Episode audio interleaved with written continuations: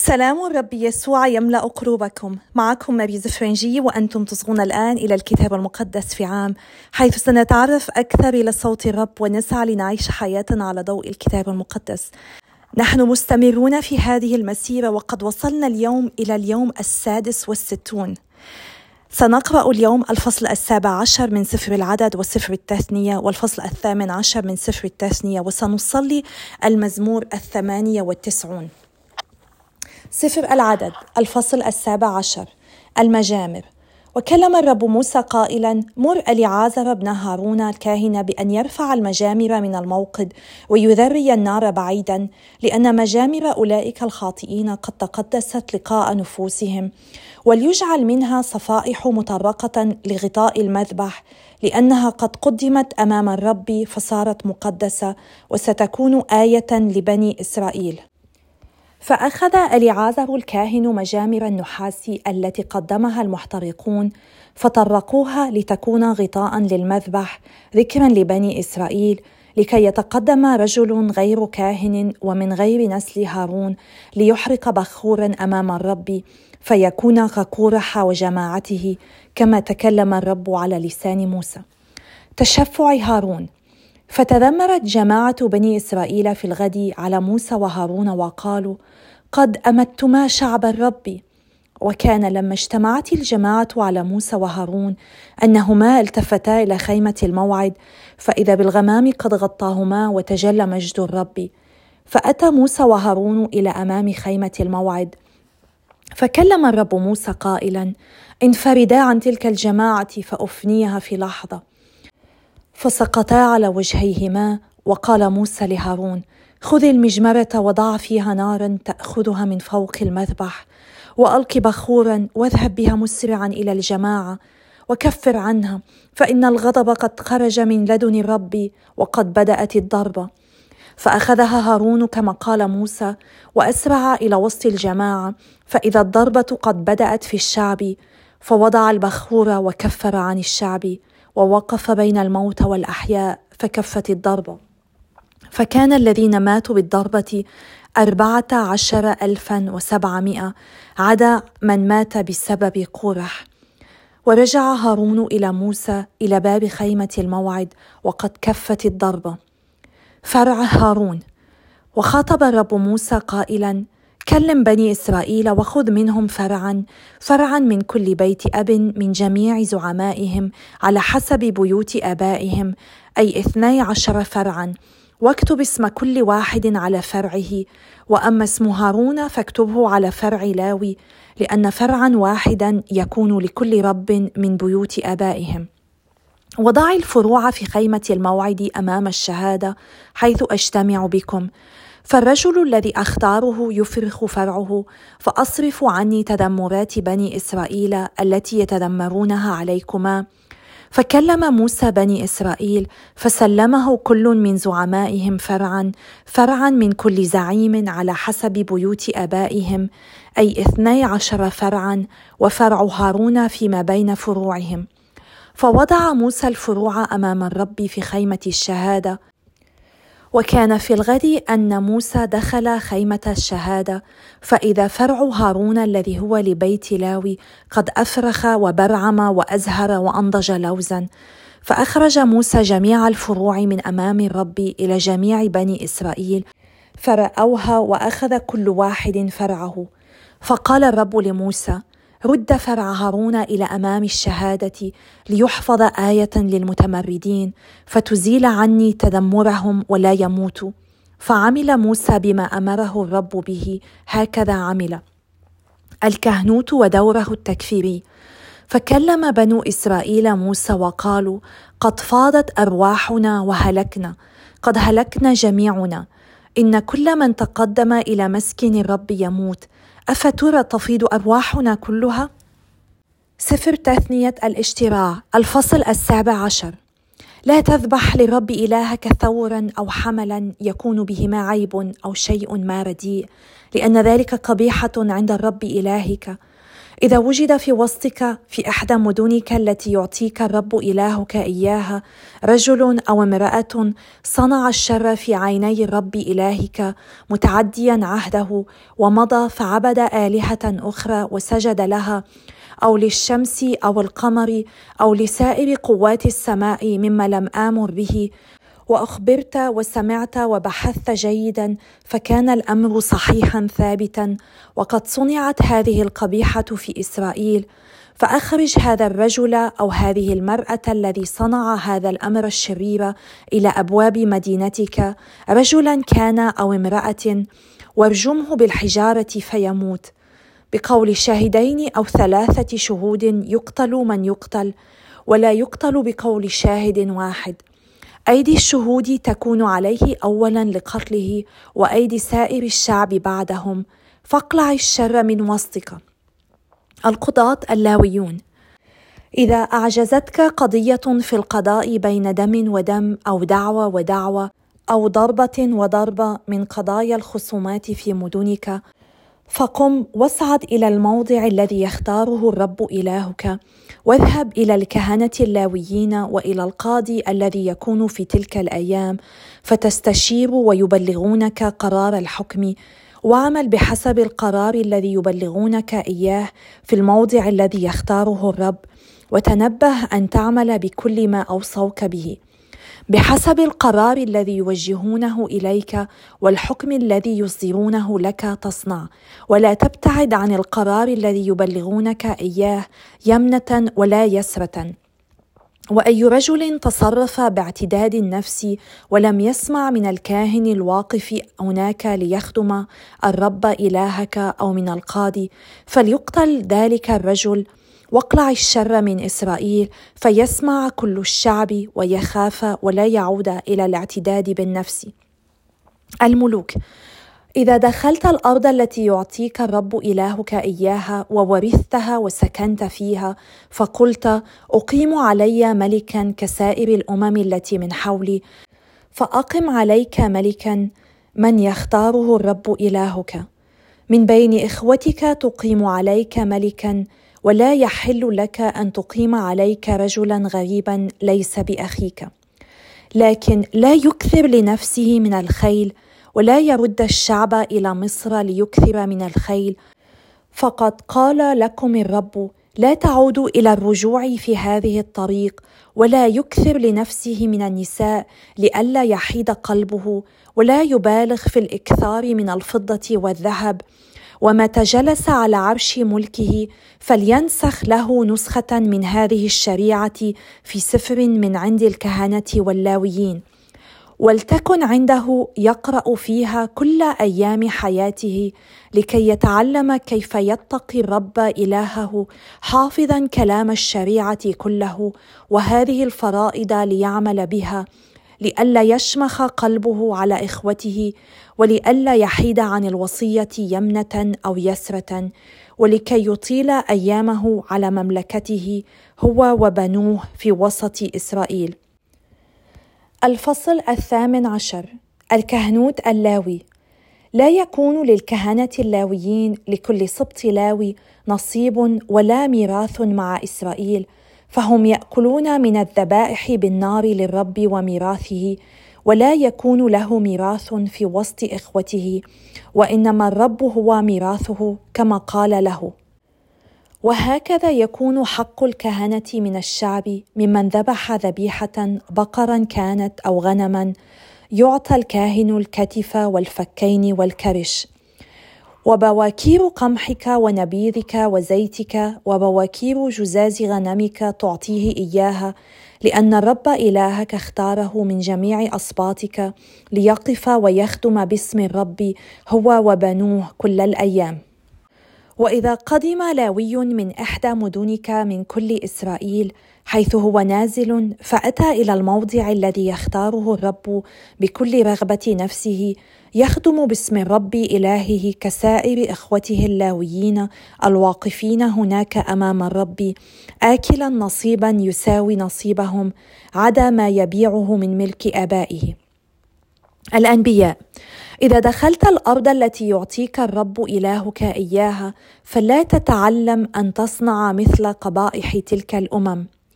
لا يكن فيك من يحرق ابنه أو ابنته بالنار ولا من يتعاطى عرافة ولا منجم ولا متكهن ولا ساحر ولا من يشعوذ ولا من يستحضر الأشباح أو الأرواح ولا من يستشير الموتى لأن كل من يصنع ذلك هو قبيحة عند الرب وبسبب تلك القبائح سيطرد الرب إلهك تلك الأمم من أمامك. بل كن كاملا لدى الرب إلهك لأن تلك الأمم التي أنت طاردها تصغي إلى المنجمين والعرافين. وأما أنت فلم يجز لك الرب إلهك مثل ذلك. يقيم لك الرب إلهك نبيا مثلي من وسطك من إخوتك فله تسمعون. وفقا لكل ما سألته الرب إلهك في حريب في يوم الاجتماع قائلا لن أواصل سماع صوت الرب إلهي ولن أرى بعد الآن هذه النار العظيمة لئلا أموت. فقال لي الرب قد احسنوا فيما قالوا سأقيم لهم نبيا من وسط إخوتهم مثلك وأجعل كلامي في فمه فيخاطبهم بكل ما أمره به. وأي رجل لم يسمع كلامي الذي يتكلم به باسمي فإني أحاسبه عليه. ولكن أي نبي اعتد بنفسه فقال باسم قولا لم آمره أن يقوله أو تكلم باسم آلهة أخرى فليقتل ذلك النبي. فإن قلت في قلبك كيف نعرف القول الذي لم يقله الرب؟ فإن تكلم النبي باسم الرب ولم يتم كلامه ولم يحدث فذلك الكلام لم يتكلم به الرب بل الاعتداد بنفسه تكلم به النبي فلا تهبه.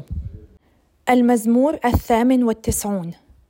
أنشد للرب نشيدا جديدا فإنه صنع العجائب الخلاص بيمينه بذراعه القدوسه كشف الرب خلاصه لعيون الأمم كشف بره. ذكر رحمته وأمانته لبيت إسرائيل فرأت جميع أقاصي الأرض خلاص إلهنا. اهتفوا للرب يا أهل الأرض جميعا اندفعوا بالعزف وبالتهليل. اعزفوا للرب بالكنارة بالكنارة وصوت الترنيم. اهتفوا بالأبواق وصوت الصور أمام الرب الملك. ليهدر البحر وما فيه والدنيا وسكانها. لتصفق الأنهار ولتهلل الجبال جميعا أمام الرب.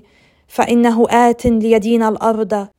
يدين الدنيا بالبر والشعوب بالاستقامة. يا أبانا السماوي نشكرك ونسبحك. يا رب إن صاحب المزمور يغني مدحك. يشكرك أفضل مما نقدر لأنه يعطي كلمتك. روحك القدوس يا رب هو الذي يساعدنا على الصلاة. نطلب منك أن تعطينا النعمة يا رب كي نسبحك ونمجدك كما يليق بك. أعطنا يا رب حكمتك في كلمتك حتى تغير عقولنا وقلوبنا. ونشكرك لأنك صالح ولأنك تفعل كل خير. يا أبانا نحن أولادك لكننا غالبا ما نفشل بأن نعيش دعوتنا كأبناء لك. نشكرك لأنك دائما تعتني بنا.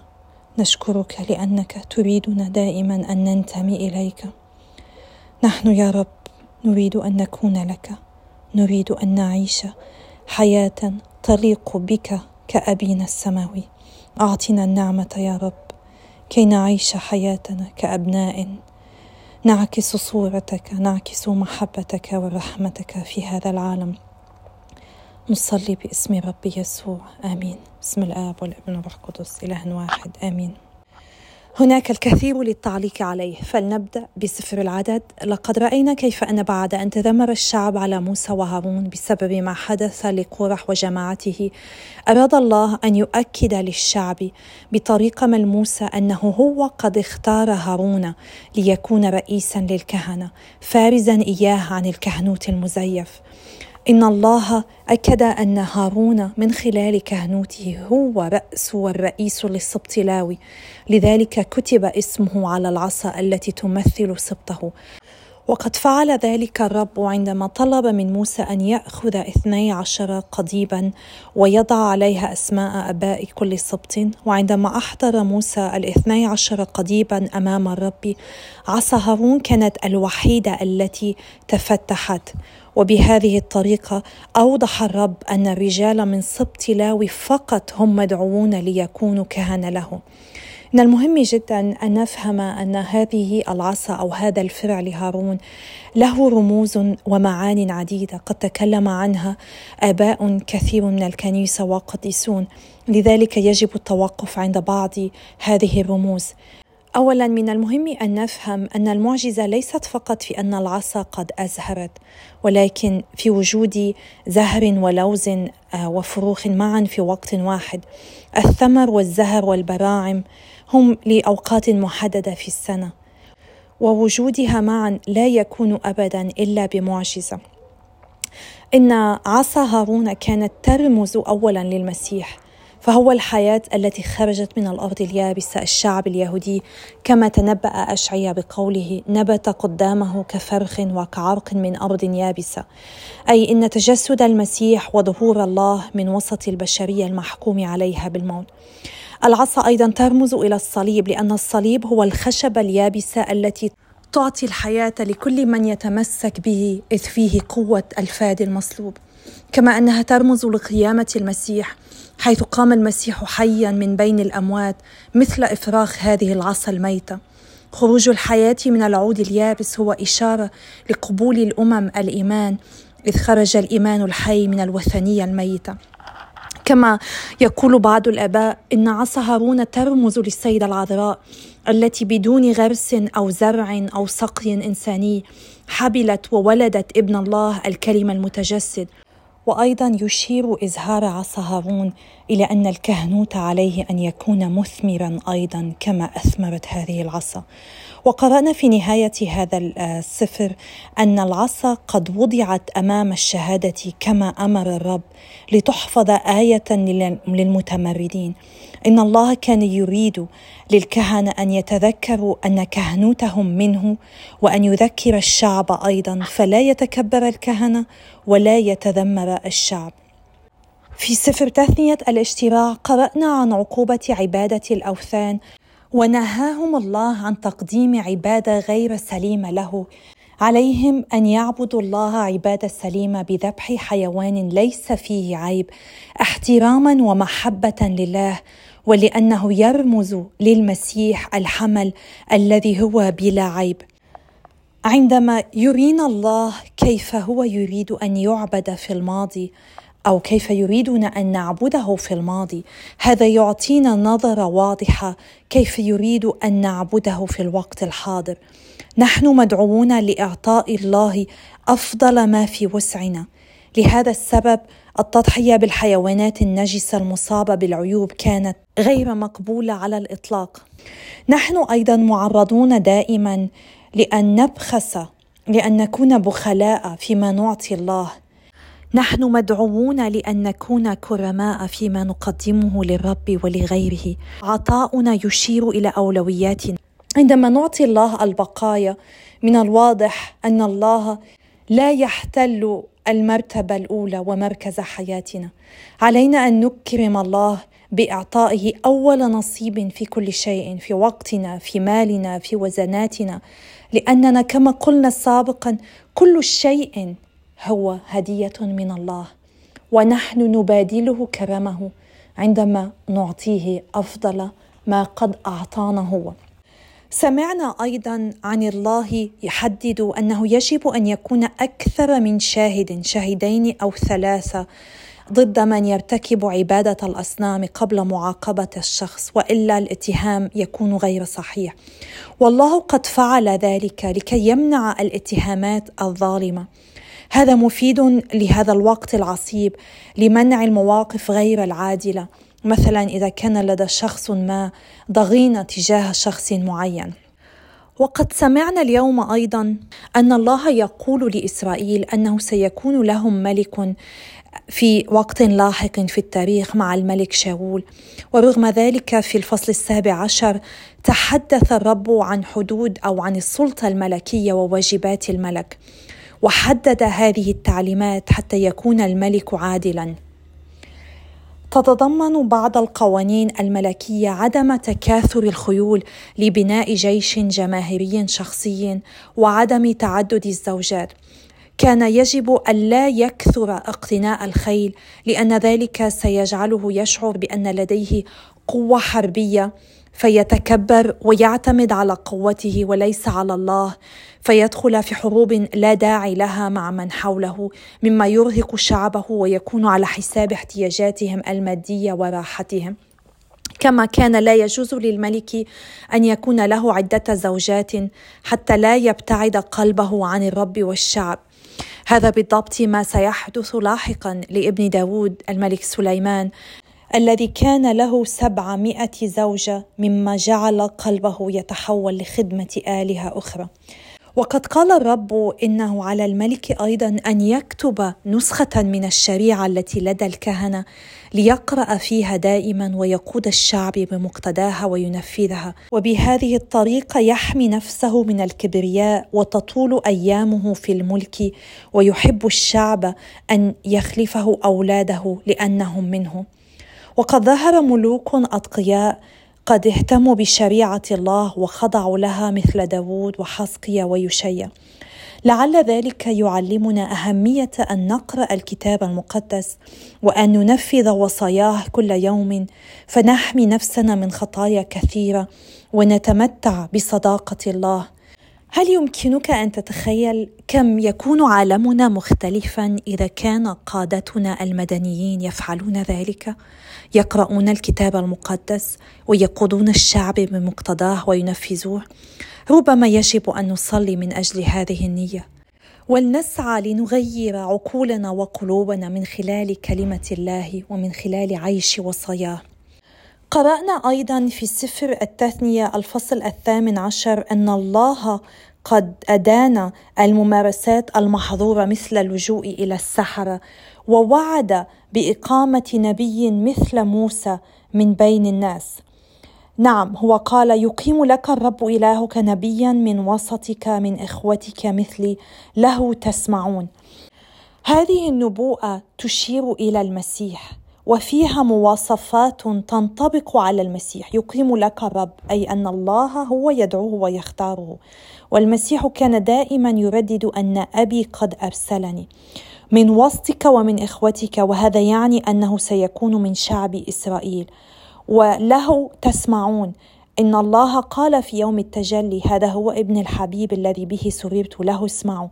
وهذا نفس ما قالته أمنا العذراء في عرس قنا الجليل مهما قال لكم فافعلوه عندما تحدثت مع الخدام.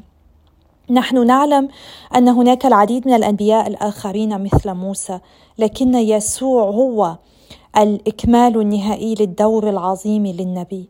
وهذه النبوءة هي تشير بل هي تعتبر تنبؤ مستقبلي عن الرب يسوع. إني أدعوكم للتأمل إلى ماذا تلجؤون لكي آه، تطمئنوا قلوبكم. هل أنتم تلجؤون إلى الأبراج إلى قراءة الفناجين قراءة الكف إلى السحرة المشعوذين إلى أولئك الأشخاص الذين يظهرون على التلفزيون ويقولون لنا إن مصائب ستحصل؟ أم أنكم تلجؤون إلى الرب يسوع وتقرؤون كلمة الله في الكتاب المقدس؟ لكي تطمئنوا لكي تدركوا أن الله لديه الكثير من الخير ليعطيكم إياه وأنه هو يحميكم هو يعينكم هو يعتني بكم مهما حدث. هو الإله الضابط الكل الذي يحبك حبا لا حدود له. وقد أظهر هذا الحب مرات عديدة. أعظمها كان في خلاصنا على الصليب. فلنتعلم من كل ما قرأناه اليوم ولنعبد الله بالطريقة التي تليق به ولا ننسى أن نصلي من أجل بعضنا البعض. أشكركم على صلواتكم وإصغائكم وتشجيعكم وإلى اللقاء غدا إن شاء الله في اليوم السابع والستون.